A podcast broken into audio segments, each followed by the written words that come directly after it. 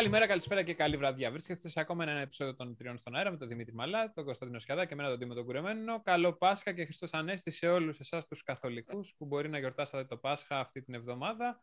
Ε, αυτά. Τρίτη του Πάσχα σήμερα, καθολική. Και τι κάνετε, παιδιά, πώς είστε, νιώσατε το Πάσχα. Μέσα; Happy Hanukkah. Happy Hanukkah. Μόνικα, Μόνικα. Έχετε λαλήσει σήμερα, δηλαδή τι έχετε πάθει; Ε, Θα πεις τι έχετε πάθει, αυτό παθαίνετε κάθε εβδομάδα. Ναι, σωστά, τι λέω Δεν κι εγώ. ξέρω τι παθαίνουμε κάθε εβδομάδα.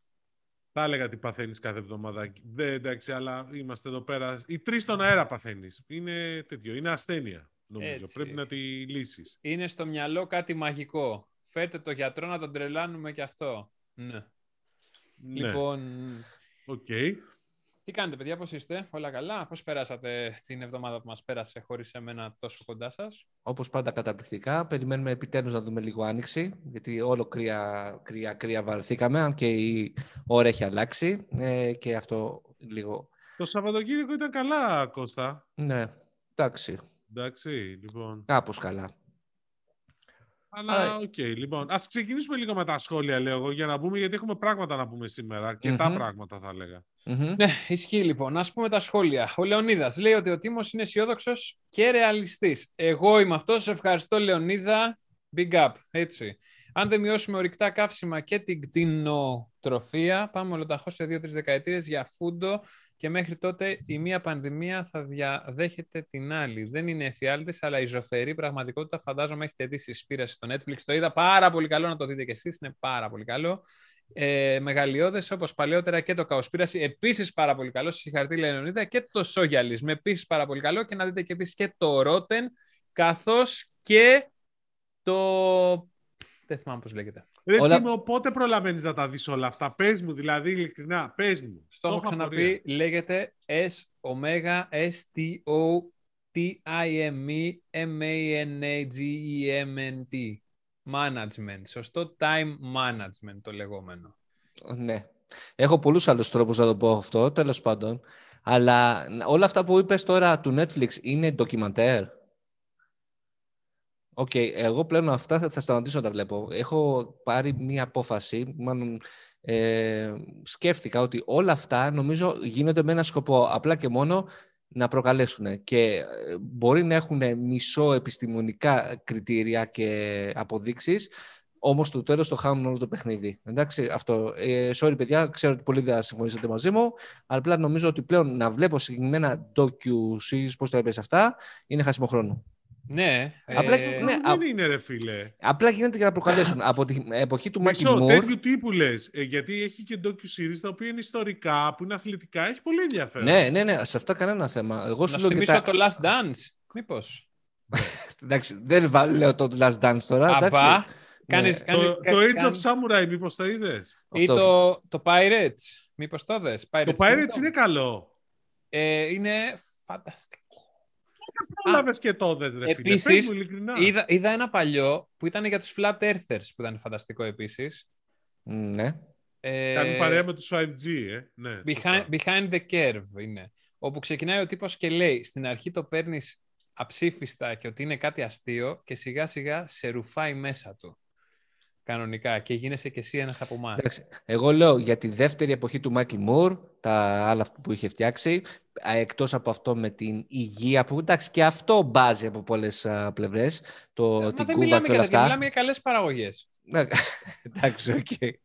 Σιγά, Ε, λέω- Σε λίγο θα μου πεις και για το Zeitgeist. Όχι, ποιο ήταν το άλλο με το κρέας, με τα καλαμπόκια, ότι Το ο... Rotten. Ποιο, το- το Rotten, το, όχι, ένα το άλλο. Cowspiracy, το Α, Game Changers, το Πόσα έχεις δει, Works Θεέ Before, μου; Το before είπε ρε Nice. πριν δεν άκουσες πόσα είπες. Δηλαδή έλεος, αυτό σου λέω. Πότε προλαβαίνει και τα βλέπει. Λοιπόν, για προχωράμε τα μηνύματα, Τίμω. Ε, Επίσης, τρίτο επεισόδιο Falcon Winter Soldier.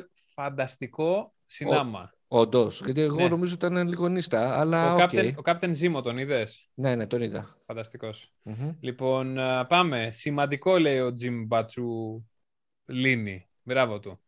Ε, το Xiaomi 11 Ultra τουλάχιστον στις κάμερες δεν είναι καλύτερο από το Samsung Galaxy S21 Ultra. Διαθέτει και αυτό Samsung αισθητήρες και το σημαντικότερο στις κάμερες είναι στην κάμερα zoom.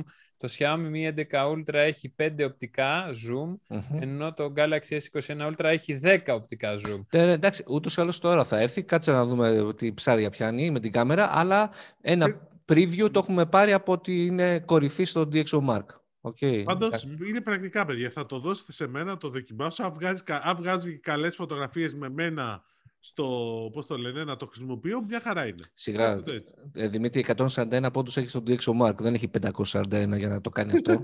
Εντάξει. δεν κάνει θαύματα. Δεν κάνει θαύματα, ok, okay, ηρέμησε. Λοιπόν, ο ΣΜΑΒ82 λέει από το 2001 που ήμουν στην Αγγλία με οποιαδήποτε χρεωστική κάρτα στα σούπερ μάρκετ μετά την πληρωμή μπορείς να ζητήσεις withdraw από 10 λίρες και πάνω. Δεν είναι κάτι πρωτόγνωρο. Πολλές φορές χρειάζεσαι λεφτά φεύγοντας από το σούπερ μάρκετ που έχουν να πληρώσει ταξί. Ή να έχεις πάνω σου να τα δώσεις κάπου έτσι αποφεύγεις το ψάξιμο ATM Μπυριμπύρι, μπυριμπύρι, τι λέει ναι, μετά; Ε, ισχύει αυτό που λέει, αλλά ήταν συνεργα... Ναι, αλλά αυτό που, που λέει ο φίλο. Είναι ακόμα καλύτερο, γιατί πολλές φορές λέει ακόμα μπερδεύομαι και ζητάω από τον Ταμεία στην Ελλάδα αν μπορεί να μου δώσει 20 ευρώ. ναι, αλλά δεν ήταν σε όλα τα σούπερ μάρκετ και σε κάποια σούπερ μάρκετ είχαν υπηρεσίες τέτοιες. Είναι λίγο περίεργο πώς ήταν αυτή η υπηρεσία. Δηλαδή δεν ε... είναι απαραίτητο. Λοιπόν, απλώς ναι. το λέω. Εντάξει, και αυτό γινόταν το 2001 που πολύ σωστά λέει ο φίλος χρησιμοποιούσαν μετρητά στην Αγγλία. Πλέον δεν ξέρω αν χρησιμοποιούν πολύ μετρητά στην Αγγλία, αλλά τέλος πάντων μια άλλη συζήτηση. Ε, τώρα με το Brexit, τι είπαμε. Θα χρησιμοποιούν παντού, θα τρέχουν να σωθούν και όλα αυτά. τα, τα έχει προβλέψει ο, ο Κωστάκης ήδη. Εντάξει, σωστό. Πάντως, εγώ τα τελευταία πέντε χρόνια που πάω στην Αγγλία για ταξίδια επαγγελματικά και πάμε και μένουμε μία-δύο μέρες, δεν βγάζω λίρες. Δηλαδή δεν κάνω συνάλλαγμα. Mm-hmm. Παίζω κανονικά με την κάρτα. Όλα. Ε, δεν είχα ποτέ πρόβλημα. Ο Ιωάννης Κούρος λέει Τίμος Γκρέτα Θάμπερ G βγες μέσα από τον τίμο μας plus plus plus exercised mode on δεν ξέρω τι εννοεί. Έλα τώρα και εσύ. Μου το παίζεις all we are saying give peace a chance και γι' αυτό είσαι η νέα Γκρέτα. Α, αυτή είναι η Γκρέτα, ναι, ναι okay, αυτή είναι τώρα Γκρέτα, κατάλαβα. Ναι. Ε, ο ΑΚ, σε ευχαριστώ πάρα πολύ για το 2.36 και τα γέλια σου. Ήταν πάρα πολύ καλά. Ισχύει και το σχολιάζαμε σήμερα ότι κανείς δεν σχολίασε για το μπουκάλι του μαλά, αλλά το, το σχολίασε τελικά ο ΑΚ. Μπράβο του.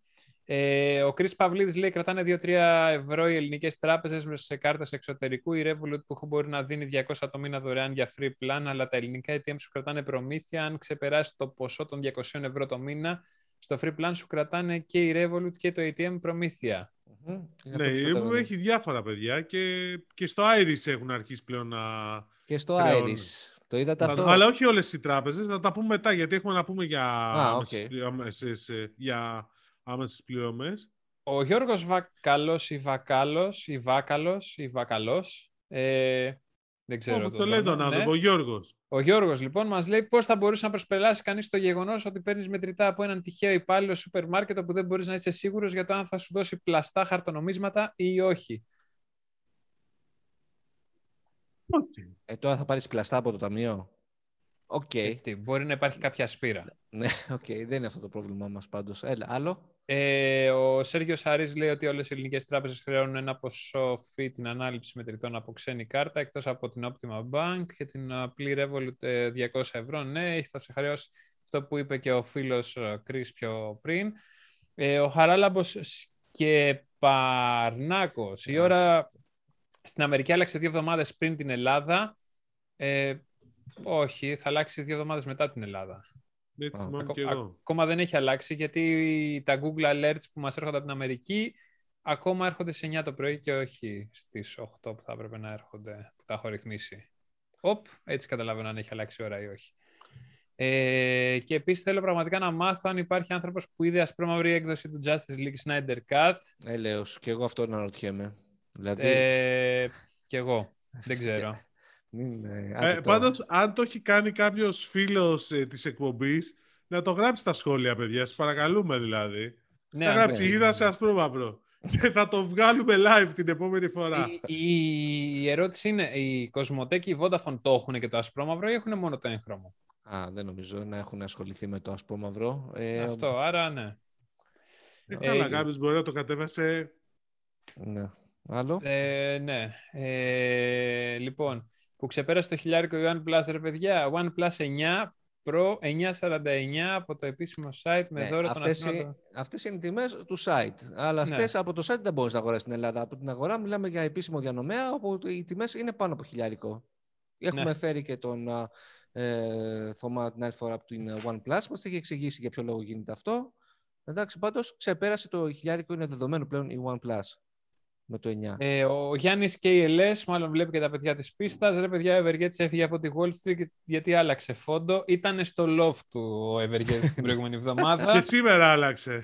Έτσι, και σήμερα, και σήμερα ναι. έχει αλλάξει. Τώρα είναι στο γραφείο στο 2. Του, στο penthouse του γραφείου είναι αυτή. Ε, ναι. ο, επίσης ο Κρούσης αναμένεται να μπαναριστεί από παντού πλέον, λέει. Κάτι okay. ξέρει.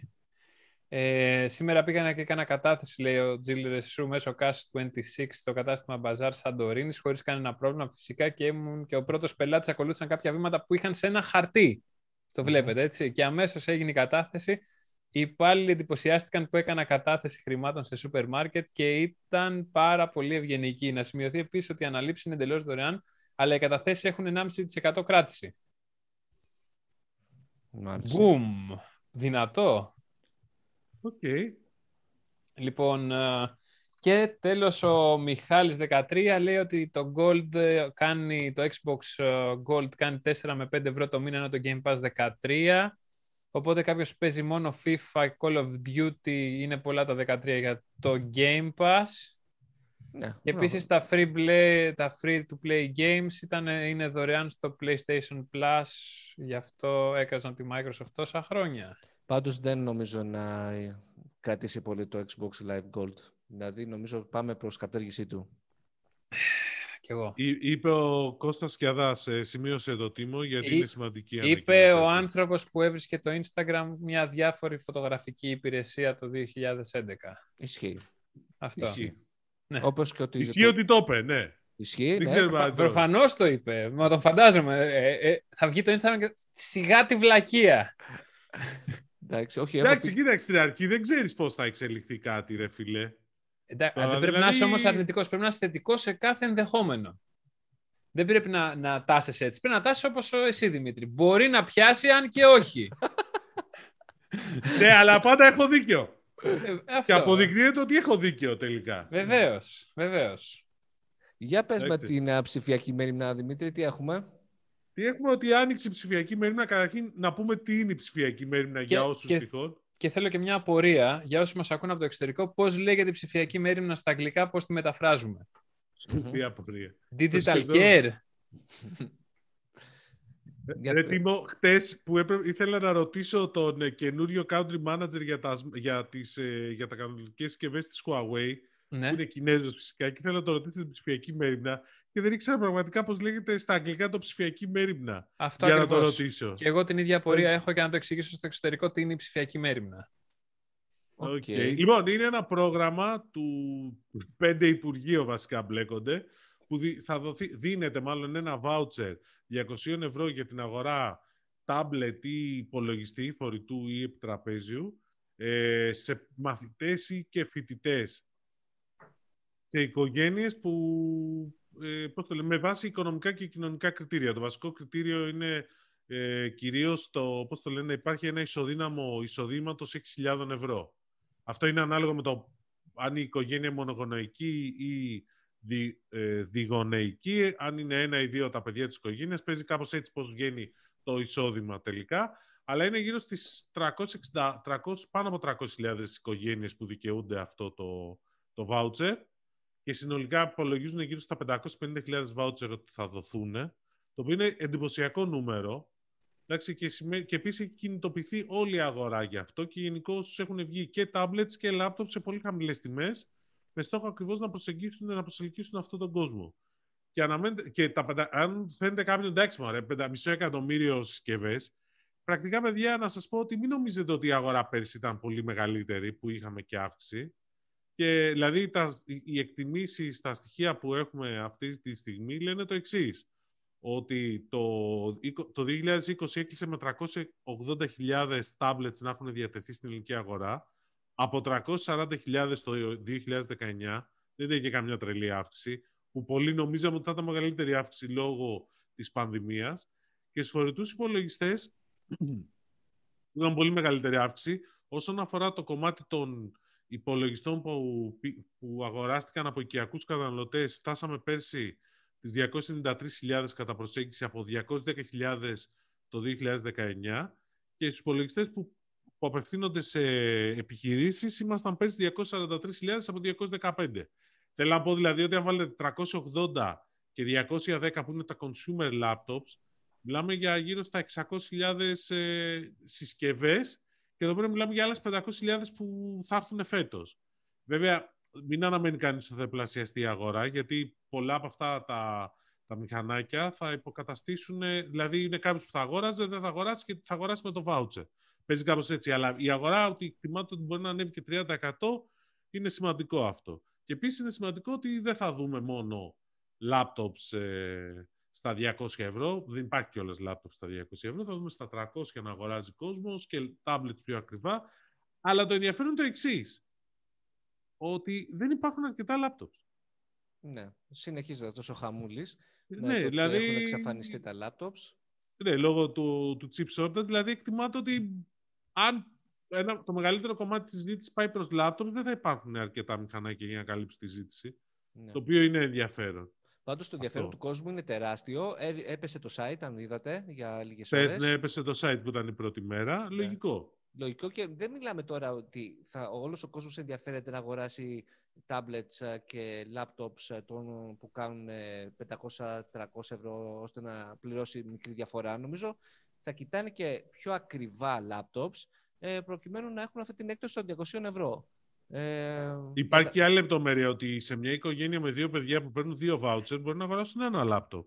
Γιατί μπορεί πέρσι να αγόρασαν λάπτοπ για το ένα παιδί, για παράδειγμα, ή ένα τάμπλετ, ή φέτος να πούνε, ξέρεις, θα αγοράσω ένα τάμπλετ για το μικρό, αν είναι, ξέρω εγώ, στο δημοτικό και δεν χρειάζεται λάπτοπ και το πιο μεγάλο παιδί, αν χρειάζεται λάπτοπ, να του πάρεις, ξέρεις, να, να βάλεις τα δύο voucher. Θα δούμε διάφορα μοντέλα, εγώ πιστεύω, εκεί πέρα. Γενικώς, του επόμενου τρει-τέσσερι μήνες θα γίνει χαμός πάνω σε αυτό. Ναι. Και νομίζω ότι και οι εταιρείες έχουν βγει πολύ δυναμικά πάνω σε αυτόν τον τομέα γενικώ. Τώρα, βέβαια, είναι ποιος έχει προλάβει να κάνει σωστή πρόβλεψη για να καλύψει τη ζήτηση και για να έχει μηχανάκια. Και εδώ είναι ένα που θα δούμε ποιος θα είναι ο παίκτης. Εγώ να, να γίνω και λίγο κακός, να δω λίγο πώ τη συμπεριφορά των retailers και γενικότερα μην δούμε καμία αύξηση στις τιμούλες ε, για να εκμεταλλευτούν τη διαφορά. Ακριβώς, γιατί δεν είναι ότι το έχουμε ξαναδεί, το, ξα... το βλέπουμε, συνέχεια το βλέπουμε και στο Insomnia δηλαδή. Υπάρχουν συνέχει, συνεχή σχόλια σχετικά με αυτό. Συνεχή σχόλια για το ότι oh, βγήκε το, το τάδε προωθητικό ε, προϊόν τύπου Nike Pondy, Nike όλα αυτά, αλλά οι τιμές ανεβαίνουν ξαφνικά την προηγούμενη. Ε, οπότε, Θα δούμε διάφορα Κρατάω λίγο ένα μικρό καλάθι, όσο και να είναι. Πάντως είναι σημαντική έκπτωση. Okay.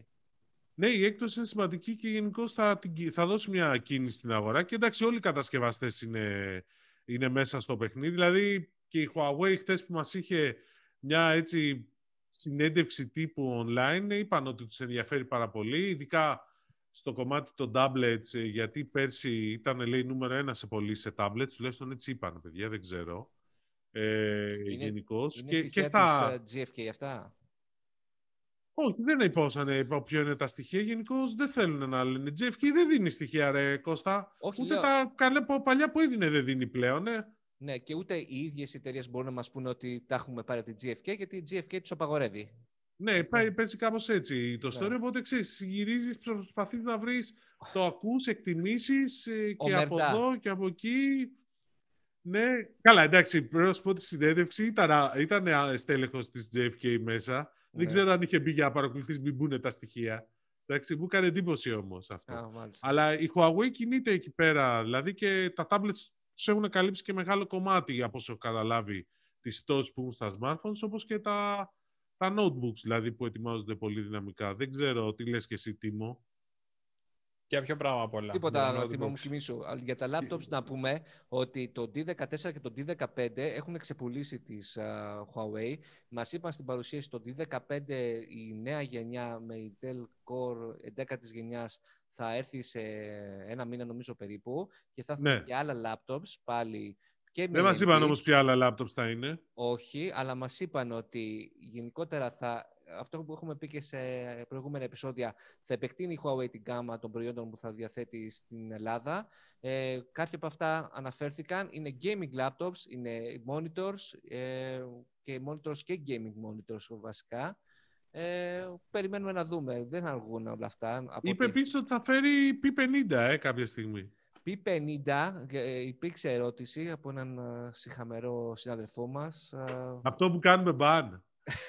το, μπανα, το, το, το μπαναρέστο κρούστη. Εντάξει, όχι, σωστή ήταν η ερώτηση του. Εντάξει, σωστή ήταν. Ναι. Προσπάθησα να την κάνω κι εγώ, αλλά δεν μπόρεσα λόγω τεχνικών προβλημάτων.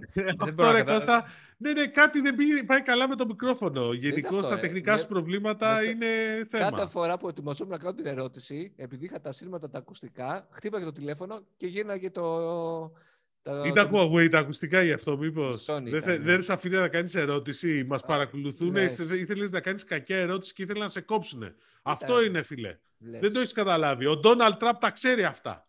Πάντως, Γι' αυτό ήθελε να τους κόψει. Η απάντηση της Huawei για το P50 είναι ότι θα έρθει η Ελλάδα όταν ανακοινωθεί, γιατί ακόμα δεν έχει ανακοινωθεί.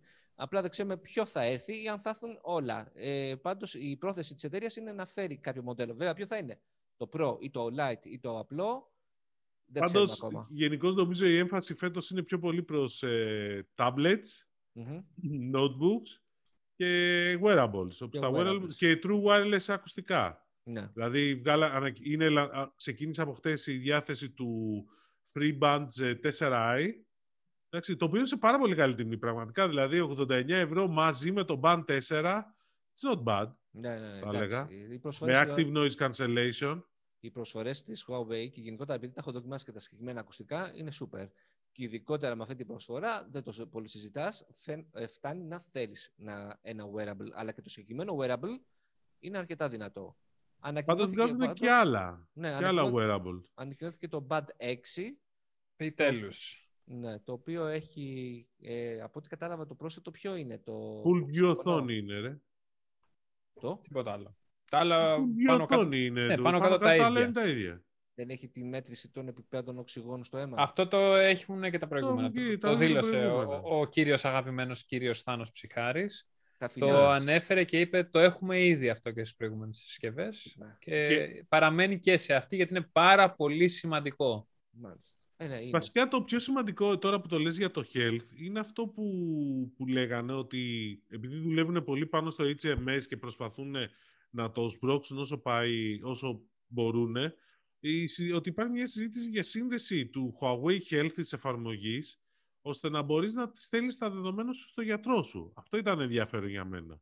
Ε, σε ποιο γιατρό; Τον Ανατολίτικο ή τον Δυτικό; Στον τι παρατήρηση αυτή. Αλλά επίσης ήταν και το άλλο που είπαν για το HMS, ε, και αυτό ήταν ενδιαφέρον νομίζω, ότι θα προσφέρει NFC Payments Functionality όσον αφορά τις, ε, δηλαδή στα apps των τραπεζών που είναι ήδη συνδεδεμένες πάνω στο, που προσφέρουν και έκδοση για HMS, με αυτή ναι. την έννοια. Και είπαν ότι το Harmony OS είναι το καλύτερο λειτουργικό που θα υπάρξει. Καλά, εντάξει, okay. θα τα δούμε όλα αυτά, τα έχουμε ξανασυζητήσει. Αλλά, ε, και επίσης έχω άλλη μια απορία πάνω στις διασυνδεδεμένες συσκευές που είναι μεταξύ τους, το IoT που έλεγε για τις συσκευές. Ποιες είναι αυτές οι συσκευές μεταξύ τους, Όταν ε, είναι ε, ένα smartband με ένα ρολόι, θεωρείται μια διασυνδεδεμένη συσκευή; Τι, για ξαναπάμε, γιατί δεν σε... Ένα smartband είναι διασυνδεδεμένη συσκευή, ναι. Άρα αυτό μετράμε σαν διασυνδεδεμένη συσκευή όταν λέμε. Πολλές συσκευέ είναι... μετράμε και οι ζυγαριές, ας πούμε, είναι διασυνδεδεμένη συσκευή. Αυτό ναι, το καταλαβαίνω. Αλλά άμα είναι ένα smartband με ένα κινητό, είναι μια διασυνδεδεμένη. Ένα... Ναι, ρε, αυτό έχει Τώρα, ας πούμε, ο Κώστας έχει διασυνδεδεμένα ακουστικά. Άρα αυτό μετράει σαν μια διασυνδεδεμένη συσκευή. Ναι, εντάξει. Πάντως τα ακουστικά γενικώ λένε πάρα, πάρα πολύ καλά. Σε αυτό ε, ναι, αυτό, ότι... αυτό, γι αυτό, γιατί μου φάνηκε τεράστιο το νούμερο που έλεγε κάτι εκατομμύρια. Το ένα δις. Ναι. Κάτσε ρε φίλε, ένα δις είναι παγκοσμίως και έλεγε ότι 730 εκατομμύρια είναι οι χρήστες. Αυτό εντάξει. Οπότε, άμα ένας χρήστης ένας χρήστης έχει ακουστικά, άρα είναι στην ουσία να φίλε, Υπάρχει ναι. περίπτωση, να σου πω, πόσου χρήστες ξέρεις που δεν έχουν έστω μία, ένα αξεσουάρ το οποίο να είναι διασυνδεδεμένο; Προφανέστατα, απλά εγώ δεν το κατάλαβα. Το ναι. κατάλαβα σαν uh, Internet of Things φάση. Ότι όλες Έτσι, ακόμα, τα ακουστικά μπορεί να μην τα θεωρούν διασυνδεδεμένα, αλλά το, το smartband το θεωρούν. Ok, ok, ok. Το δέχομαι έτσι. έτσι το δέχομαι. Λοιπόν, που είναι σημαντικό και πρέπει να το δούμε. Αλλά αυτό με το NFC Payments, Κώστα, θέλω λίγο να μου πεις αν είναι σημαντικό, γιατί εντάξει δεν ξέρω πώς είναι, αλλά τώρα πλέον που πάμε και σε αυξημένη χρήση των καρτών, νομίζω ότι έχει μια σημασία. Θα σου πω ως κάτοχος P40 Pro, το οποίο δεν έχει ε, αυτή τη στιγμή ε, Google Services. Ε, αν η Huawei κάνει τοπικά σε κάθε χώρα την προσπάθεια να λύσει αυτά τα προβλήματα που υπάρχουν τα κενά στο δικό του το App Gallery. Ε, αν μπορέσει και καλύψει ας πούμε σε κάθε χώρα τις top εφαρμογές ε, ίσως να μην ε, υπάρξει μεγάλο πρόβλημα για τη μεγάλη πλειοψηφία των χρηστών. Π.χ. μας είπαν και σήμερα ότι ε, στην, στο App Gallery έχουν μπει ίσως οι top ε, ελληνικές εφαρμογές αυτή τη στιγμή στο Βεβαίως. Εντάξει, Scrooge, η Food, ε, όλες οι εφαρμογές τραπεζών, ε, τι άλλο, το Beat, δεν θυμάμαι. Ναι, φίλε, απλώς να σου πω κάτι, το οποίο, είναι, το, το οποίο είναι το θέμα μου γενικώς. Εντάξει, όταν δεν έχει στα social media Facebook, Twitter, Instagram, έχεις θέμα. Ωραία. Έχεις Ό,τι και αν μου λες. Πρέπει, έχεις απόλυτο δίκιο. Ας πούμε ότι το Facebook θα το βάλεις μέσω τρίτου τρόπου, γιατί η Huawei παρέχει το Petal Search και όλα αυτά, και το ίδιο για το Twitter. Εγώ προσωπικά θα σου πω ότι, OK, άμα δεν έχω Facebook, ναι, θα με πειράξει. Όχι και πολύ, αλλά ναι, θα με πειράξει για να έχω μια συσκευή χωρίς Άμα δεν έχεις Instagram όμως. Ναι, καλά. Ε, αλλά με πειράζει σίγουρα περισσότερο. Twitter όμως σε πειράζει, ρε φίλε. Σίγουρα και πολύ περισσότερο με πειράζει όμως να μην μπορώ να πληρώνω με το κινητό μου κάτι που πλέον είναι στην καθημερινότητά μου. Οπότε, άμα το κάλυψει αυτό και νομίζω στην Ελλάδα θα είναι από τις πρώτες χώρες στην Ευρώπη όπου θα υπάρξει η NFC payment σε Huawei App Gallery κινητό, είναι μια μεγάλη προσθήκη. Και συνεχίζεται η όλη προσπάθεια του ελληνικού τμήματος να προσθέσουν ε, ελληνικές εφαρμογές και δεν ξέρω τι γίνεται τώρα στο εξωτερικό με, με τις άλλες, προκειμένου να ελαχιστοποιηθεί αυτό το πρόβλημα όσο δυνατόν περισσότερο. Γιατί, Γιατί τα Google Services, και πείτε μου κι εσείς, το, από τα Google Maps μόνο είναι που θα ήθελα να έχω οπωσδήποτε στο κινητό μου. Ε, και το YouTube. Το YouTube, ναι. Και το YouTube σίγουρα. και το YouTube, YouTube Studio επίσης. Έλα. Και το YouTube Studio επίσης. Όχι τόσο. Φίλε, όχι. Είναι, είναι πολλά. Να σου πω κάτι. Είναι εκεί πέρα που αρχίζει λίγο και μπερδεύεσαι, που αρχίζει και το ψάχνεις και εσύ και εγώ και ο Τίμος που, έχουμε, που μπορείς να πεις κάποιος ότι είμαστε λίγο πάνω από το μέσο όρο του χρήστη. Εγώ είμαι ίσως στο μέσο όρο του χρήστη. Μπορεί να βαρεθώ να κάνω όλη αυτή τη διαδικασία. Ναι, δηλαδή σκέψου έναν απλό χρήστη, ο οποίος θα πρέπει να το κάνει. Αυτό είναι το μεγάλο πρόβλημα. Και εκεί είμαι περίεργος αν θα λυθεί και τι θα γίνει στο άμεσο μέλλον και αν η Honor θα έρθει να καλύψει το κενό που έχει αφήσει η Huawei, γιατί τα νούμερα της είναι πτωτικά σε αυτό το τομέα. Δεν ξέρω πώς έχει ξεκινήσει το πρώτο τρίμηνο, εντάξει, αλλά τέτοιο. Λοιπόν... Είναι ε... πάντως, ε, περιμένουμε και, το, και την ανακοίνωση του Harmony OS στα πρώτα συστήματα, ε, στις πρώτες συσκευές. νομίζω μέσα στο μήνα θα ανακοινωθεί επίσημα και θα κυκλοφορήσει κάποια έκδοση. Και βλέπουμε. Λοιπόν, και να πάμε στο επόμενο θέμα, που είναι, επειδή το συνδυάζουμε που λέγεις αυτό με τη χρήση, το, ότι είναι στην καθημερινότητά σου, το, οι πληρωμές με το κινητό, ότι γενικώς είχαμε πολύ μεγάλη. Ε, ε, αυξάνεται ένας τομέας που αυξάνεται και γενικώς είχαμε, είχαμε σημαντική αύξηση της χρήσης των καρτών. Πρόσεξε τώρα, είχαμε αύξηση της χρήσης των καρτών το 2020 όσον αφορά τον αριθμό των συναλλαγών. Εντάξει, σε αξία είχαμε μια πτώση 3%, που μάλλον λογικό λόγω της πανδημίας που μέναμε μέσα. Αλλά βέβαια το λιανεμπόριο έπεσε πολύ περισσότερο. Αλλά όσον αφορά τις ε, συναλλαγές στον αριθμό, είχαμε μια αύξηση του, της τάξης του 15%. Δηλαδή φτάσαμε στα 1,2 δισεκατομμύρια συναλλαγές που έγιναν με κάρτες, σύμφωνα με τα στοιχεία της Κάρλιν. Εντάξει. Και το ενδιαφέρον γενικώ είναι ότι κάνουμε αγορές με πολύ μικρής, μικρής αξίας. Mm. Δηλαδή 10 ευρώ 2 ευρώ. Ανέπαφες. Ανε, καλά, το ανέπαφες, φίλε, είναι, έχει φτάσει το ανέπαφες σε 93%.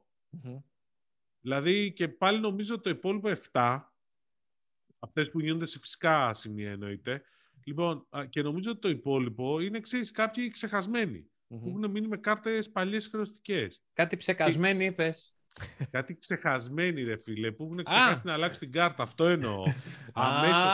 Ή κάτι τύποι ψεκασμένοι, ή κάτι τύποι που σου λέει τέτοιο. Γιατί πίστεψε με, το έχω ακούσει και αυτό σε κατάστημα αλυσίδας γνωστής προ-κορονοϊού, εντάξει, που για αγορά 15 ευρώ μου ζήτησε να περάσω την κάρτα Εντάξει, να βάλω την κάρτα μέσα και, για να πληκτρολογήσω πι. Η κοπελίτσα στο ταμείο της λέω, συγγνώμη, γιατί; Είναι λέει πολιτική του καταστήματος της αλυσίδας. Λέω γιατί; Άσε να μαντέψει την απάντηση. Πες στο διευθυντή σου ότι είναι βλάκας. Ναι, αυτό της είπα. Όχι.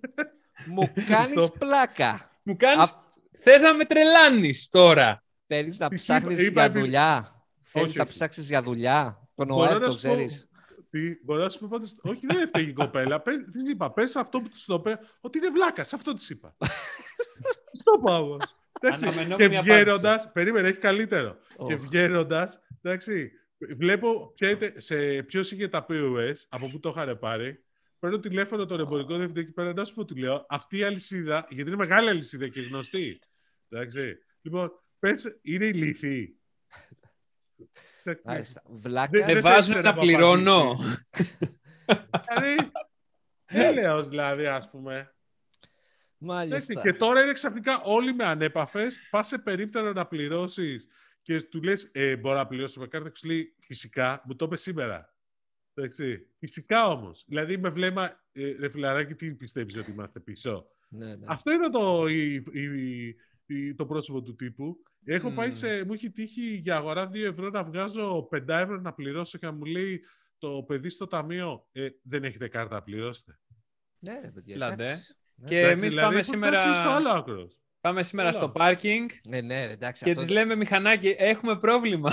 Είναι, είναι ένα συγκεκριμένο πάρκινγκ το οποίο κάθε φορά πηγαίνουμε και ξέρω, ε, κάρτα. Ε, δεν έχουμε γιατί, γιατί ε, τη μία τι είχε γίνει, είχε χαλάσει, την άλλη περίμεναν από την τράπεζα να της στείλει καινούριο. Σήμερα τι μας είπε Τιμό, ότι... ότι περιμένει τα χαρτιά για να γίνει η διασύνδεση. Ναι, όχι γιατί κάποιος πέθανε, κάτι τέτοιο. Ναι. Και κάτι τέτοιο. Ok, okay, respect στην δικαιολογία πάντα. Έχει, ε, επειδή το ίδιο πάρκινγκ όμως. Ε. Το ίδιο πάντα, πάντα. Επί έξι μήνες, ας πούμε, ok. Okay. Αυτά τα ωραία. Είναι το μόνο πάρκινγκ. Εκεί ξέρεις τι κάνεις όμως. Ναι, επειδή το πάρκινγκ πόσο είναι, 5 ευρώ; Όχι, δεν παίρνεις τηλέφωνο, είναι 5 ναι. ευρώ. Βγάζεις εκατοστάευρο. Σκάσει εκατοστάευρο. Δεν έχω. Της σκάσει bitcoin. Συγγνώμη, ε, εννοείται ότι άμα δεν έχεις πιστωτική, ε, δεν είναι ότι δεν uh, είσαι υποχρεωμένος να πληρώσεις. Mm, όχι. Ναι, είναι αυτό. Αν το... εξαρτάται το δηλώνει όταν μπαίνεις μέσα στο πάρκινγκ. Ναι. Αν του το έχει πει. Πριν μπεις δηλαδή, να σου πει ότι το κατάστημα ε, δεν δέχεται, έχει Όχι. χαλάσει το POS. Πρέπει να το αναφέρει. Μισό το. Κάθε επαγγελματίας πλέον είναι υποχρεωμένος να έχει POS. Σωστά. Ε, ναι, ρε παιδί μου, αλλά εντάξει τώρα. Εντάξει. λες, ότι εντάξει, μπορεί και να. Θα μου πεις, OK. Στη χώρα που το My Data πήγε πάλι 1η Ιουλίου, που έχει πάρει 75 αναβολές. Χαίρομαι και... που σε ενημέρωσα. Ναι, και το έψαξα λοιπόν, ε, Τίμο, και είδα ότι έχει ανακοινωθεί από τις 13 Μαρτίου. Είδες. Ούτε, ούτε καν το είχα πάρει χαμπάρι εγώ. Δεν okay. χρειάστηκε. Ναι. Γιατί, να, γιατί να κάθεσαι τώρα να μπαίνεις στη διαδικασία να αλλάζεις την καθημερινότητά σου, τον τρόπο που δουλεύεις, επειδή κάποιος τρελός θέλει να κάνεις νέες διασυνδέσεις; Έλαντε, έλαντε. Γιατί να πάμε μπροστά, έλατε. Έλατε, ναι. Γιατί το γεγονός ότι μπορείς να κάνεις αυτόματα όλα και επίσης όταν συνδέσουν και τις ταμιακές με την εφορία, θεωρητικά θα, μπο... θα μπορούσαν να βγουν αυτόματα οι φορολογικές δηλώσεις. Το έχεις σκεφτεί αυτό; Ε, βέβαια. Ε, βέβαια. Μακριά από εμάς. Μάλιστα. Γιατί δεν το λες έτσι; Ε, φαντάσου τι μαύρα έχει ο Τίμος. Φαντα... Φα... Τα μαύρα θα συνεχίσουν να υπάρχουν, ρε φίλε. Δεν δε μας νοιάζουν τα μαύρα. Το Α. θέμα είναι ότι ζούμε με τον εφιάλτη της εφορίας. Φαντάζεσαι να έρχεται αυτόματα. Τώρα έχεις και ένα, και ένα κατόφλι. Κάπου εκεί πέρα περνάς, σου λέει ο λογιστής, σε λίγο καιρό θα έρθει φορολογική δήλωση. Σε λίγο καιρό θα ρε, την φίλε, κάνουμε. Time, time, time. Να σου πω κάτι. Από τη στιγμή πλέον όμως, επειδή έχει αυτοματοποιηθεί αρκετά η διαδικασία, όταν καταθέτεις φορολογική δήλωση με το λογιστή σου, ναι ο λογιστή σου λέει αμέσως πόσο είναι το πόσο που θα πληρώσεις. Αμέσως βγαίνει. Άμα είναι καλός ο λογιστή, το κάνει να φαίνεται δύσκολο και σου λέει δώσ' μου μια εβδομάδα. Ναι, και μετά... Αυτόματα βγαίνει. Δηλαδή με το καπατάει το κουμπί του, κάνει αυτόματα υπολογισμό. Ε, κάτι τέτοιοι άνθρωποι χαλάνε τη δουλειά. Αυτό.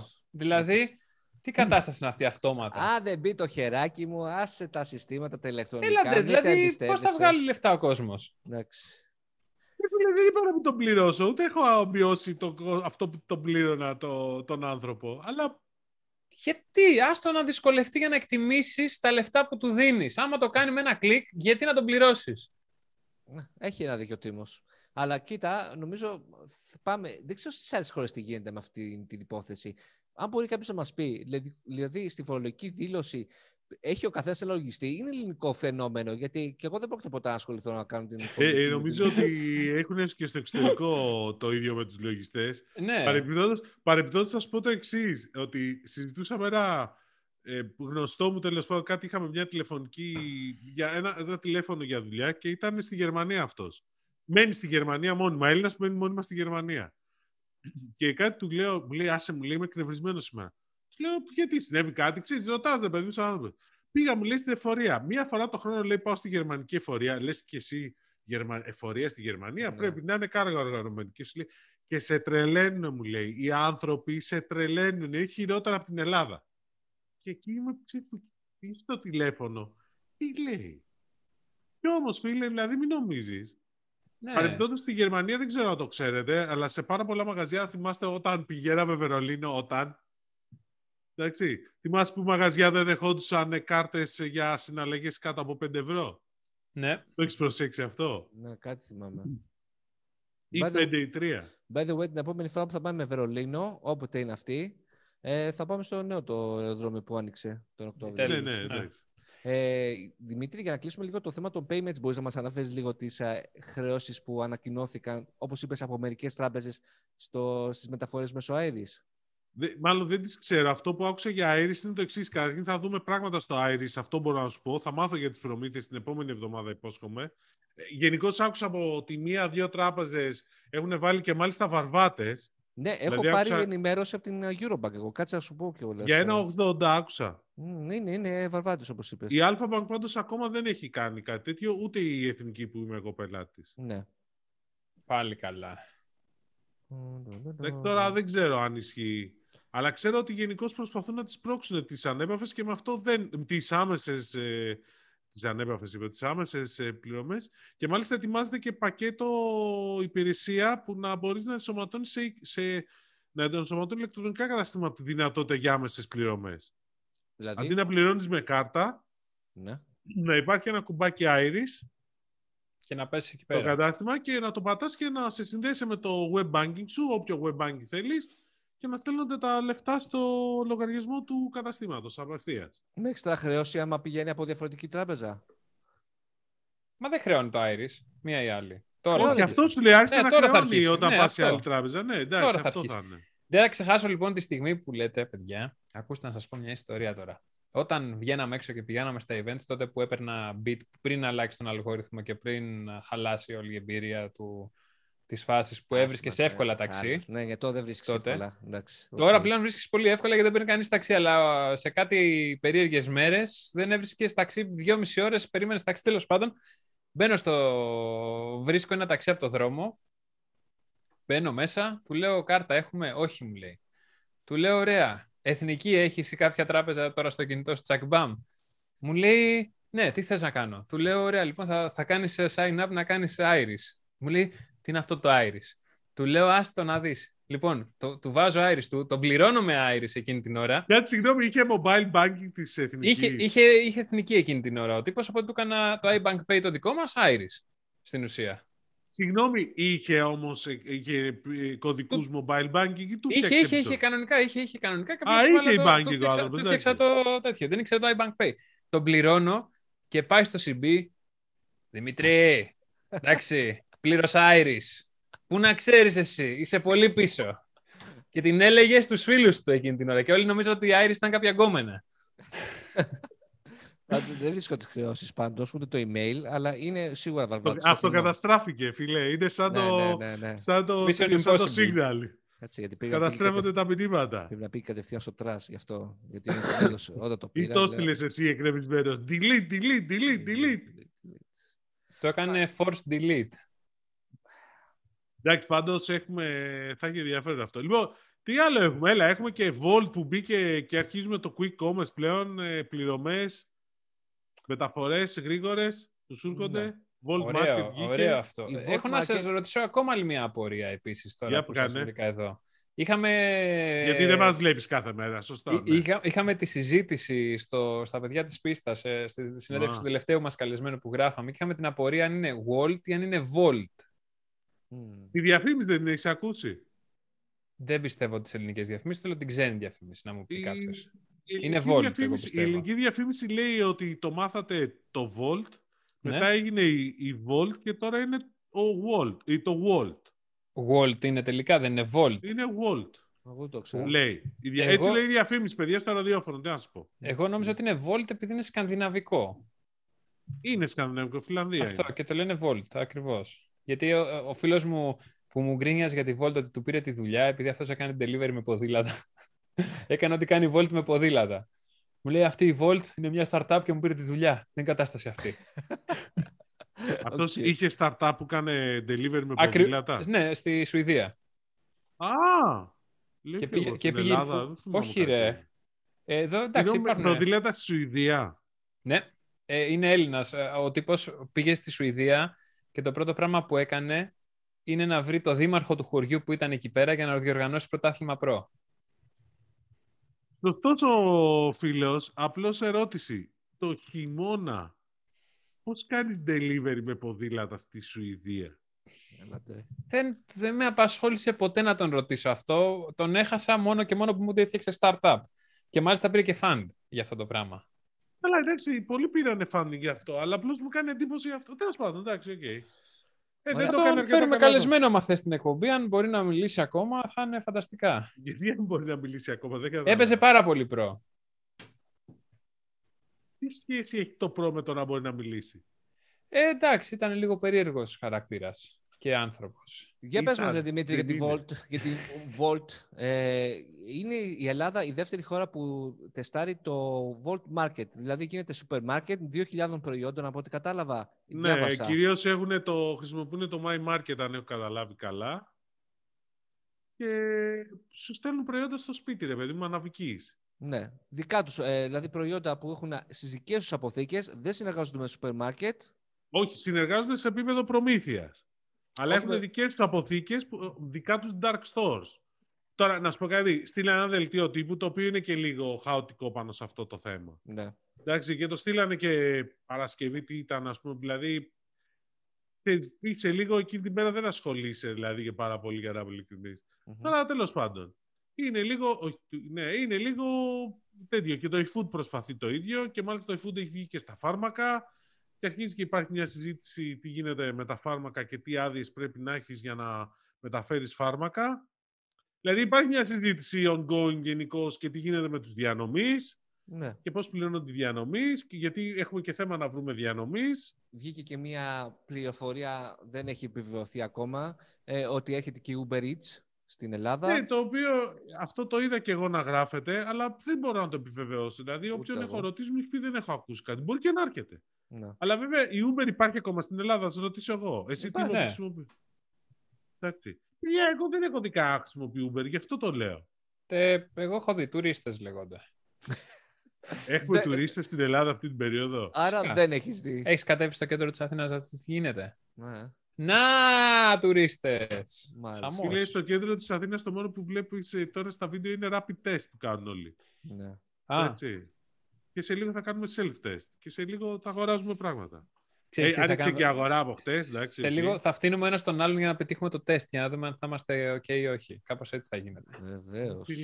Εντάξει, είναι οι τουρίστες που έρχονται εδώ πέρα. Σε λίγο ξέρεις, θα τους έχουμε, θα κοιτάμε και τι κινητά έχουν να δούμε πώς έχει κανένας LG κινητό για να δούμε πώς είναι. Νάτος, νάτος, νάτος. Ο Βαλεντίνο είναι σήμερα λόγω της Huawei που έκανε το πάρτι με τον Βαλεντίνο και το. Έλα, ωραίο ήταν πέρασμα. Καλό έτσι, ήταν. Έτσι. Πολύ... DJ είσαι κι εσύ. Λοιπόν, Επίσης στα comments... Παιδιά, Τι, αυτό λεπτού... στα comments το γράφουνε. Ναι, έτσι, αυτό. DJ. Ενός λεπτού σιγή για την αποχώρηση της LG από τα Όχι κανένα λεπτού σιγή, sorry. Στην Ελλάδα είχαν σταματήσει να ασχολούνται με την ελληνική αγορά εδώ και πόσα χρόνια. Πέντε. Πέντε είναι, μόνο. Ω, ναι, το ψάξα. Πέντε χρονάκια και την είχαν βάλει την Ελλάδα στην Ιταλία, η οποία ποτέ δεν ασχολήθηκε. Εξαφανίστηκαν και τα κινητά εννοείται. Όχι, θα σου, πω, θα σου πω ότι μου είχα πει. Όχι, κάποια στιγμή πήγαν να εμφανιστούν πάλι οι Ιταλοί. Ναι. Στην αρχή, ξέρεις, το παίζανε μάγκε. Τότε η LG είχε 7% μερίδιο, υπενθυμίζω. δεν είχε ναι. μικρό. Αλλά οι Ιταλοί είπαν, όχι, δεν ασχολούμαστε. Άμα θέλει κάποιος retailer, να έρθει στην Ιταλία να κάνουμε τον deal. Και μου είπε κάποιος πολύ μεγάλος retailer τότε, φιλαράκι, αν ήταν για το iPhone, θα πήγαινα στην Ιταλία. Για LG κινητό δεν πάω στην Ιταλία. Αυτό ήταν η ατάκα. Εντάξει, πολύ μεγάλος retailer. Λοιπόν, και εξαφανίστηκε. Κάποια στιγμή πήγα να κάνω μια συμφωνία με τη Vodafone, δεν προχώρησε.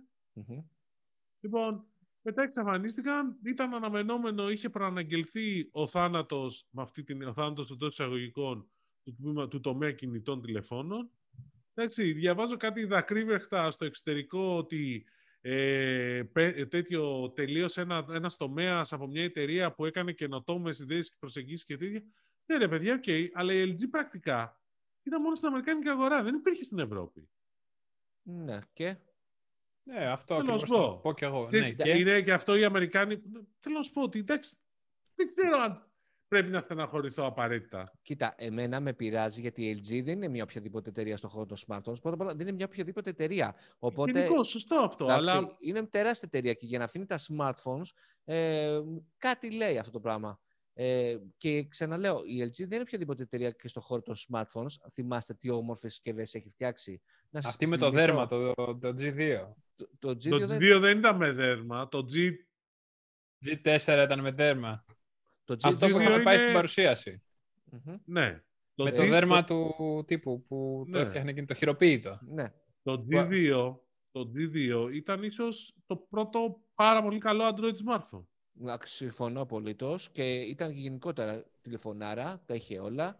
Ε, να σας θυμίσω ε, και κάποια άλλα γιατί πειραματιζόταν πολύ. Δηλαδή αυτό μου αρέσει πολύ. Φίλε, αλλά πειραματιζόταν και κάνανε βλακίες. Δηλαδή κάποια πράγματα που είχαν κάνει αυτό με τα modules. Ήταν, θυμάσαι που πηγαίναμε στην παρουσία με τα modules; Ποιο; Που μπορούσε να πια, βάλεις από κάτω, να αλλάξεις το κινητό και να βάλεις ένα module ειδικό που έπαιζε μόνο στην LG. Το ξέχασες; Super κάμερα. Έξτρα μπαταρία; Ναι, έξτρα, έξτρα κάμερα, έξτρα ηχείο; Εντάξει, και έπρεπε, έκανες ολόκληρη πατέντα. Και εντάξει, και πηγαίναμε εκεί πέρα και πηγαίναμε μαζί, θυμάμαι στη Βαρκελόνη να το δούμε και σου έλεγα αυτό. Αν το ανοίξουν και το υιοθετήσουν και άλλε εταιρείε, δεν μπορεί να πάει. Αλλά έτσι πάει άπατο. Και η φάση, η φάση ήταν στο πρώτο, σε έβαζε να κλείνεις το κινητό και να το κάνεις restart για να το συνδέσεις και να το βγάλεις. Στο δεύτερο, το έκανε on the fly, ναι, τσακ, τσακ, τελείωνε. Το G5 ήταν, τώρα το θυμήθηκα, ήταν το G5. Εντάξει, και το είχαν ω πολύ μεγάλη επανάσταση. Δηλαδή, ξέρεις, ήταν και αυτή η μονοκούκι να βάλω κάτι. Μισό λεπτό. Μην, το βράζεις, μην τα λες έτσι. Δεν είναι μόνο το συγκεκριμένο που. Curved το οθόνη, το ξέχασες; Το, το G-Flex. Curved οθόνη. Εντάξει. Ρε, ε... είχαν βγάλει ωραία πράγματα, δεν σου λέω, αλλά το χάσανε. Μισό λεπτό. Ε, τι άλλο είχαν κάνει; Ε, πρώτη white camera σε κινητό.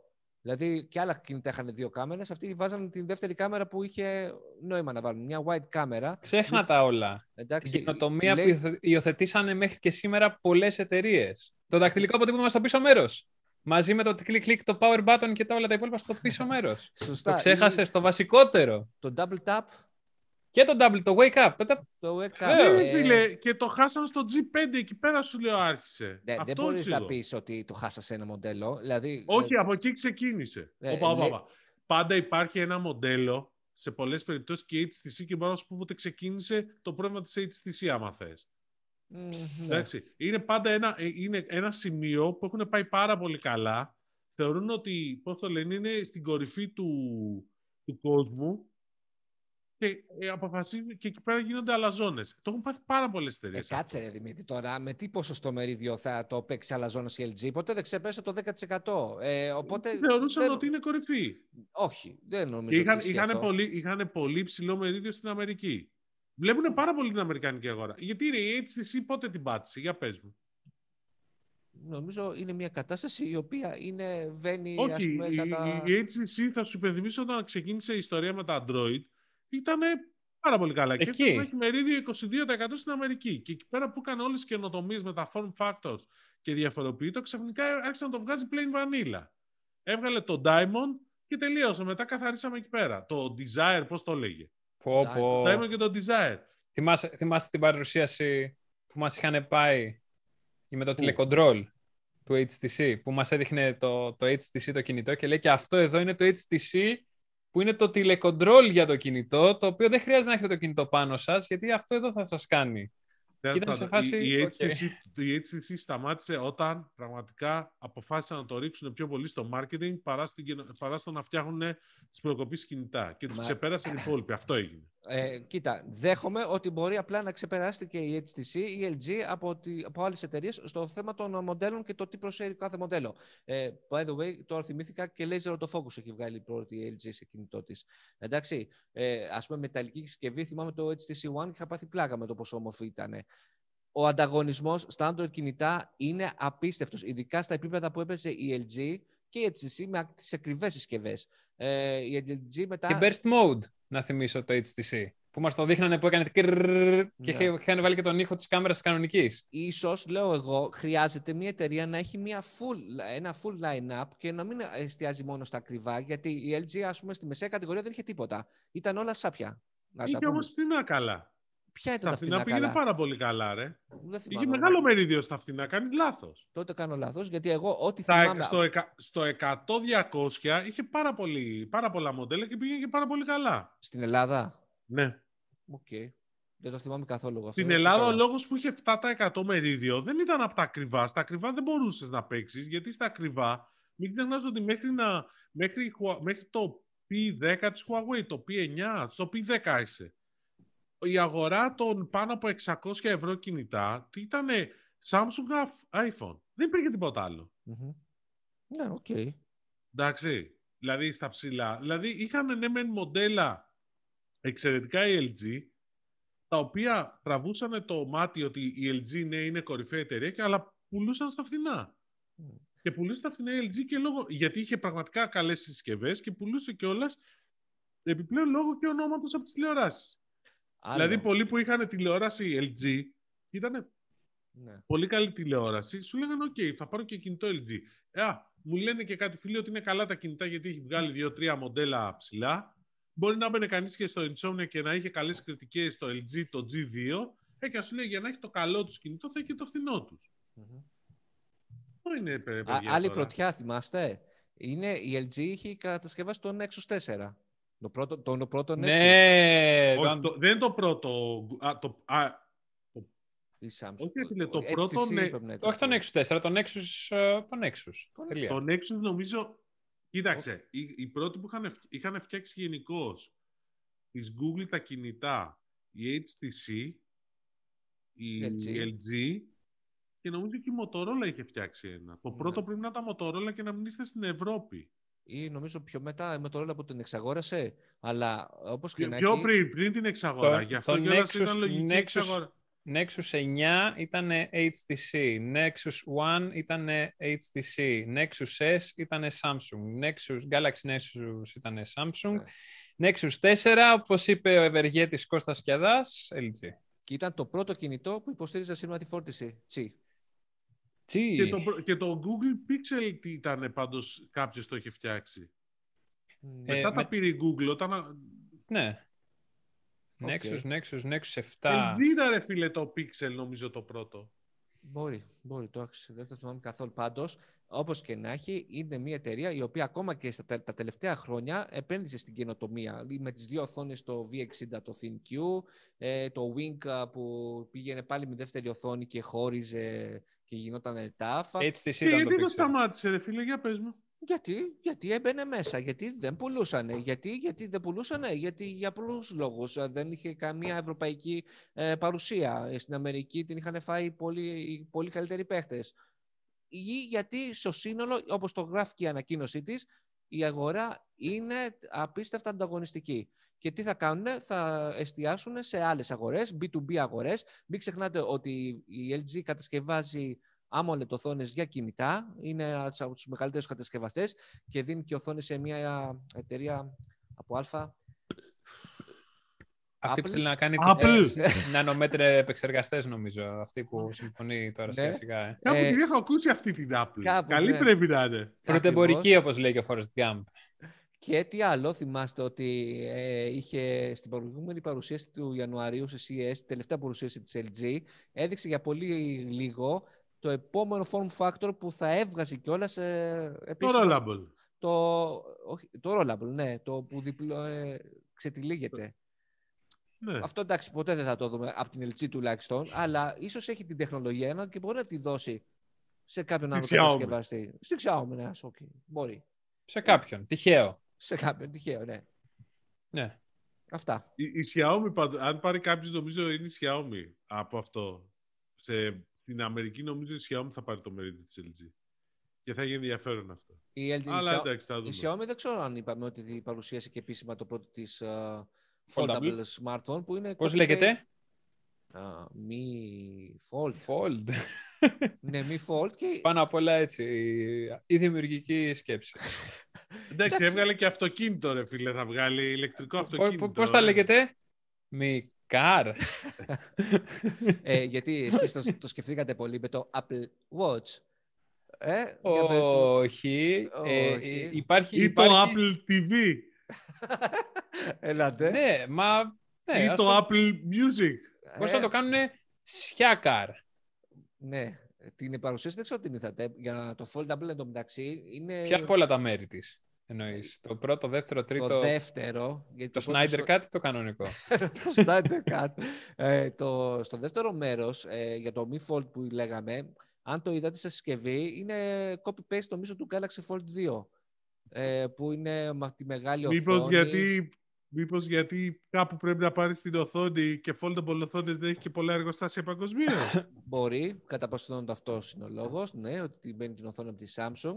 Για το αυτοκίνητο, λοιπόν, ήθελα να σας πω και το έχω ξεχάσει, γιατί μου έκανε πολύ μεγάλη εντύπωση η παρουσίαση. Την έβλεπα ζωντανά και είχε μία ώρα να, ε, την ε, χώρισε να μιλάει μία ώρα για το αυτοκίνητο. Αλλά πώς το έκανε αυτό; Μιλώντας για τη Xiaomi και ο CEO τώρα της εταιρείας να λέει για την προσωπική του ε, πορεία, το παρελθόν του. Μιλάμε, είχε πολλά vibes ε, και καλά iPhone παρουσίασης το συγκεκριμένο κομμάτι και ποιος είμαι και τι έκανα και είπαμε σαν εταιρεία ότι θα δοκιμάσουμε και τα αυτοκίνητα. Εγώ αρχικά δεν ήθελα, αλλά είπαμε ότι είμαστε για τα δύσκολα και Περιμένουμε το. Συγγνώμη, δεν θυμάσαι ότι ο τύπος αυτός, ε, ο, CEO, ο, αυτό, ο ιδρυτής Xiaomi είναι μεγάλος φαν του Steve Jobs. Ναι, Εμφανιζόταν δηλαδή στην αρχή της Xiaomi με Ζιβάγκο και τέτοια. ε, θες να μας πεις ότι και ο Παπανδρέου ήταν ε, λάτρης του Steve Jobs; Με το Ζιβάγκο του. Αυτό, εδώ, εδώ λοιπόν ξεκινάει η θεωρία συνωμοσίας. Μήπως ο Steve Jobs επηρεάστηκε από τον Αντρέα; Εννοείται φυσικά ότι επηρεάστηκε από τον Αντρέα, γιατί μην ξεχνάς ότι όταν ο Steve Jobs άρχισε να πηγαίνει πανεπιστήμιο και τέτοια, πού ήταν ο Αντρέας; Στην Αμερική. Ε, τα βλέπεις. Και μετά. Ε, Αμερική. Και μετά, και μετά πήγε στην Ινδία. Μόνο αλήθεια σε αυτό το podcast. Μόνο. Καλά, Μόνο εδώ θα τα ακούσετε. Πάντως για τη Xiaomi, πραγματικά ο ιδρυτής θεωρείται είναι αυτός που αποκαλούν ο Steve Jobs της ε, Κίνας. Και το λέω γιατί πολλοί το λένε αυτό. Υπάρχει και, και, ένα μήμη, όπως αλλιώς το λέτε, που δείχνει το λογότυπο της Xiaomi, το Mi, πώς έχει επηρεαστεί από το Apple. Γιατί άμα κάνεις λίγο το πραγματάκι, κάνεις Mi τελίτσα και το Apple από κάτω, είναι σαν ένα μιλαράκι. Και επίσης είναι τυχαίο που το μήλο και το μη είναι μη. Λο. Θα βρίσω, θα βρίσω, όχι δεν θα βρίσω, θα κρατηθώ. ε, και μήπως το μη είναι Milo Intelligence; Εντάξει, θα, τώρα θα βρίσω και σένα. Ε, η Xiaomi δεν αντιλέει κανένας ότι τουλάχιστον στην αρχή των κυκλοφοριών της ήταν εμπνευσμένη από την Apple, έως και πολύ. Ευτυχώς το ξεπεράσαμε αυτό. Ε, μετά για το αυτοκίνητο. Το ξεπεράσαμε, γιατί μιλάς στον πρώτο πληθυντικό. Τι το ξεπεράσαμε. Ε, νιώθω όλους τους κατασκευαστές αδέρφια μου. Ε, μετά... Και την Apple, αισθάνεσαι αδέρφια ε, σου; όχι, όχι, εντάξει. Ε, να πω για το αυτοκίνητο ότι είπε ότι είναι μία διαδικασία η οποία θα πάρει πέντε χρόνια για να δούμε το αυτοκίνητο το πρώτο ηλεκτρικό της Xiaomi και θα επενδύσει δύο στα 10 δισεκατομμύρια. Έδειχνε φωτογραφίες με τον Elon Musk όταν είχε πάει στο εργοστάσιο της Tesla. Ε, φωτογραφίες με τον Jeff Bezos όταν του είχε αγοράσει την πρώτη εταιρεία και την χάλασε. Ε, με τον Γιάννη Μπέζο όταν έπαιζε στο Εκείνες και εγώ, με τον Αντώνη Καφετζόπουλο. το άλλο ήθελα να πω. Βλέπετε ότι υπάρχει ένα trend από την Κίνα όπου πολλοί κατασκευαστές που δεν είχαν καμία σχέση με την αυτοκίνηση ξαφνικά γίνονται κατασκευαστές αυτοκινήτων. Και είναι τυχαίο που το αυτοκίνητο και η αυτοκίνηση έχουν μέσα τη λέξη «κιν». Είναι τυχαίο που στο επόμενο επεισόδιο δεν θα είσαι... Θα σε κάνουμε μπαν. Όπως θα κάνουμε τον Παύλο. Βασικά κάτσε το κάνω τώρα, τελειώνουμε. Έλα, δεν γίνεται άλλο. Ε, θα χαλάσεις τη σειρά των, των τέτοιων, των παραθύρων. δεν σε ε, συμφέρει. Κώστα, πάντως να σου πω κάτι πάνω σε αυτό. Ε, τελευταία φορά πήγα στην Κίνα τον Νοέμβριο του 19. Ωραία. Ήταν ηλεκτρικά τα πάντα. Δηλαδή, ναι. μηχανάκι στο Σεντζέν με, με βενζίνη δεν υπήρχε. Ναι. Ήταν μόνο ηλεκτρικά. Όλα τα ταξί ήταν ηλεκτρικά. Τι μάρκα; Ε, ε, BYD. BYD, μάλιστα. Γιατί θυμάσαι τη μάρκα; Γιατί η μάρκα αυτή έρχεται στην Ελλάδα όσον αφορά με τα λεωφορεία. Α, Αυτό ναι. το ξέρεις. Θα τη δείτε πολύ έντονα. Δηλαδή, στην Κίνα ήταν πολύ εντυπωσιακό πόσα ηλεκτρικά οχήματα κυκλοφορούσαν. Ναι, μου κάνει εντύπωση ότι ε, οι Κινέζοι, δηλαδή δεν ήμουν η Xiaomi που από το χώρο των smartphones θα γίνει ξαφνικά. Και η Huawei το είπε. Και η Huawei το έχει πει, δεν το έχει πει νομίζω, έχει βγει από, από το Reuters και μην ξεχνάμε και την Apple. Εντάξει. Το μένει και η Samsung και μια χαρά είμαστε όλοι.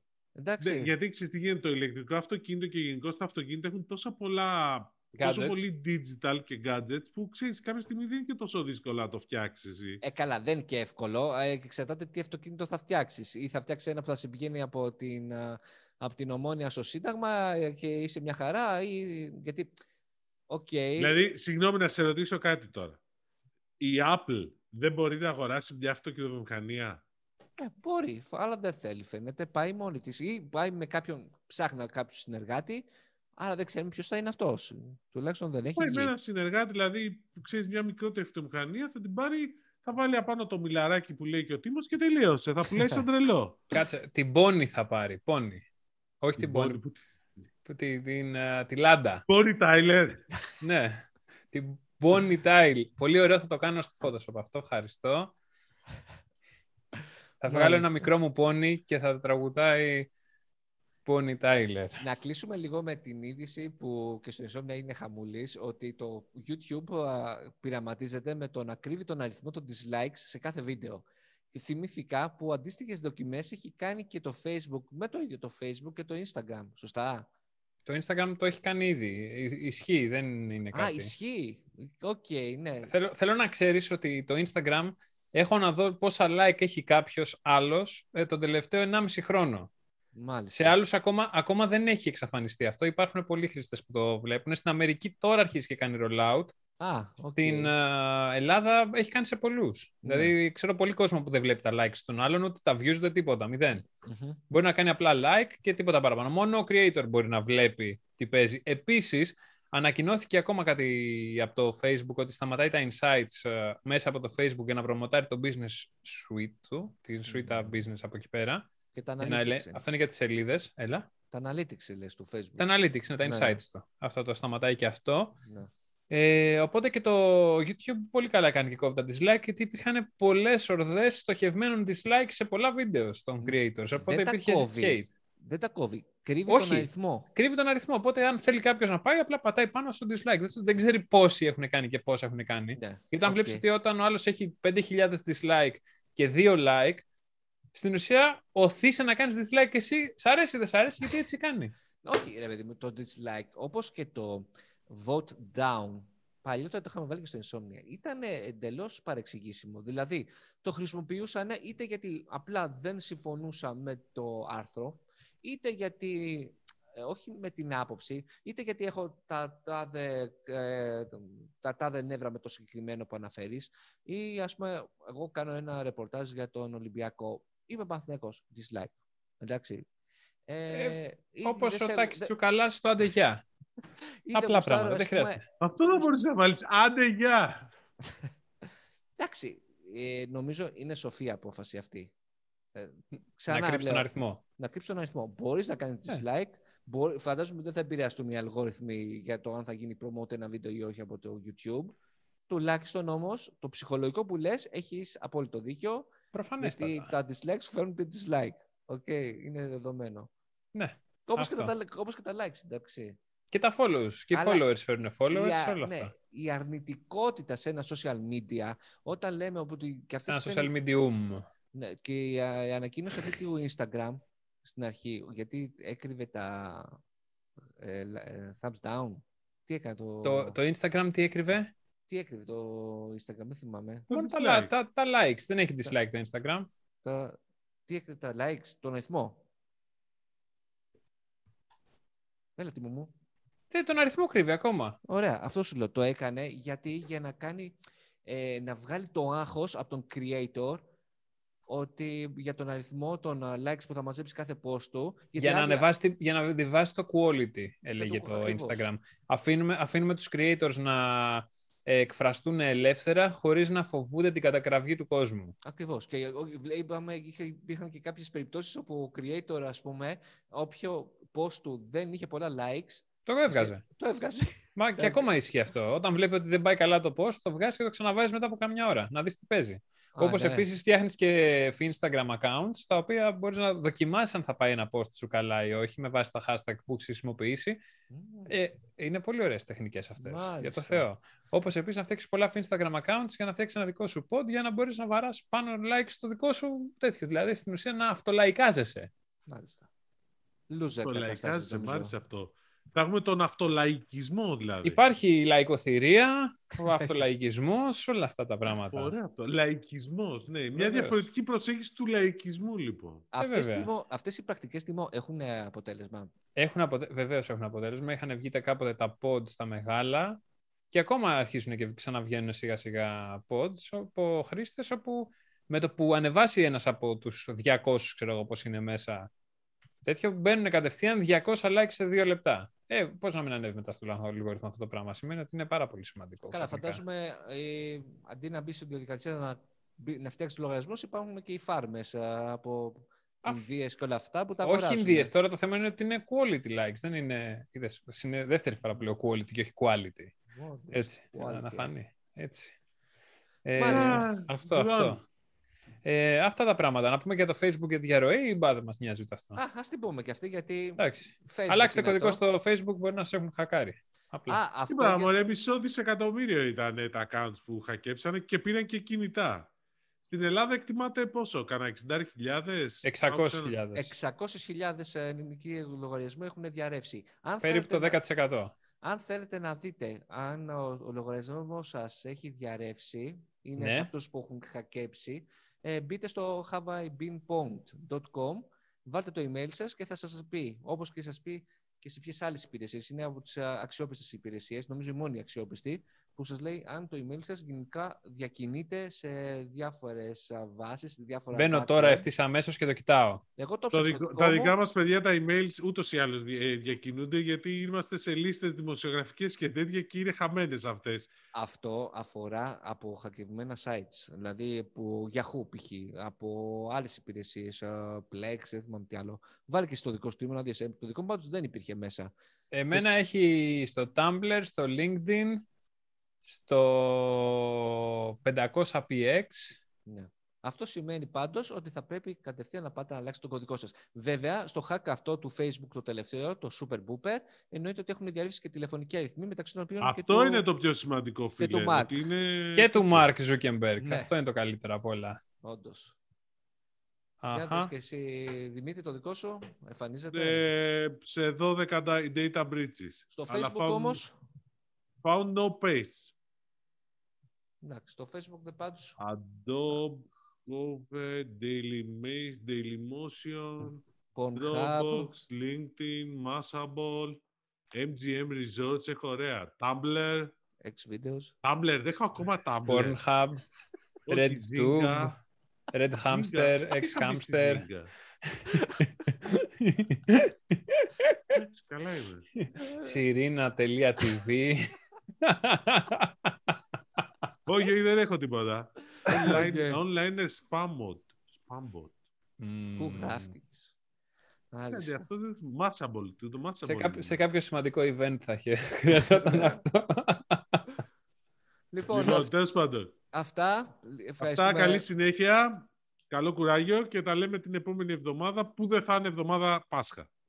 Ε, ακόμα. Θα ξαναέχουμε Πάσχα σε τρεις εβδομάδες, σε ένα μήνα βασικά. Περίπου να... να έχει βελτιωθεί ο καιρός. Τουλάχιστον θα κάνουμε που θα κάνουμε Πάσχα στην Αθήνα. Α έχει λίγο καλό καιρό, έτσι. Ε, να δούμε, ναι. Ο Κώστας θα κάνει Πάσχα στο κλασικό χωριό του στις Μαλδίβες, όπου κάνει συνήθως. Το Πάσχα το κάνω στο Xtad, στο Σαλέ. Α, ναι, συγγνώμη, ναι, το ξέχασα. είναι... Γιατί είναι άνοιξη και είναι καλύτερο ο καιρός στο Xtad, γι' αυτό. Ναι. Εγώ τιμούμε το χιόνι και το σκι. Ε, ακριβώς αυτό. Γιατί χιόνι μάνα το παιδί και το παιδί τη μάνα. Ακριβώς αυτό. Ε, κάντε subscribe, follow, like και στείλτε μας τα σχόλιά σας και τα μηνύματά σας YouTube, Instagram, Facebook, όπου αλλού μας βρείτε εκεί. Ε, Spotify, Apple Podcast, Google Podcast και comment στο YouTube. Κλασικά πράγματα. Περιμένουμε τα νέα σας. Φιλάκια. Καλή συνέχεια.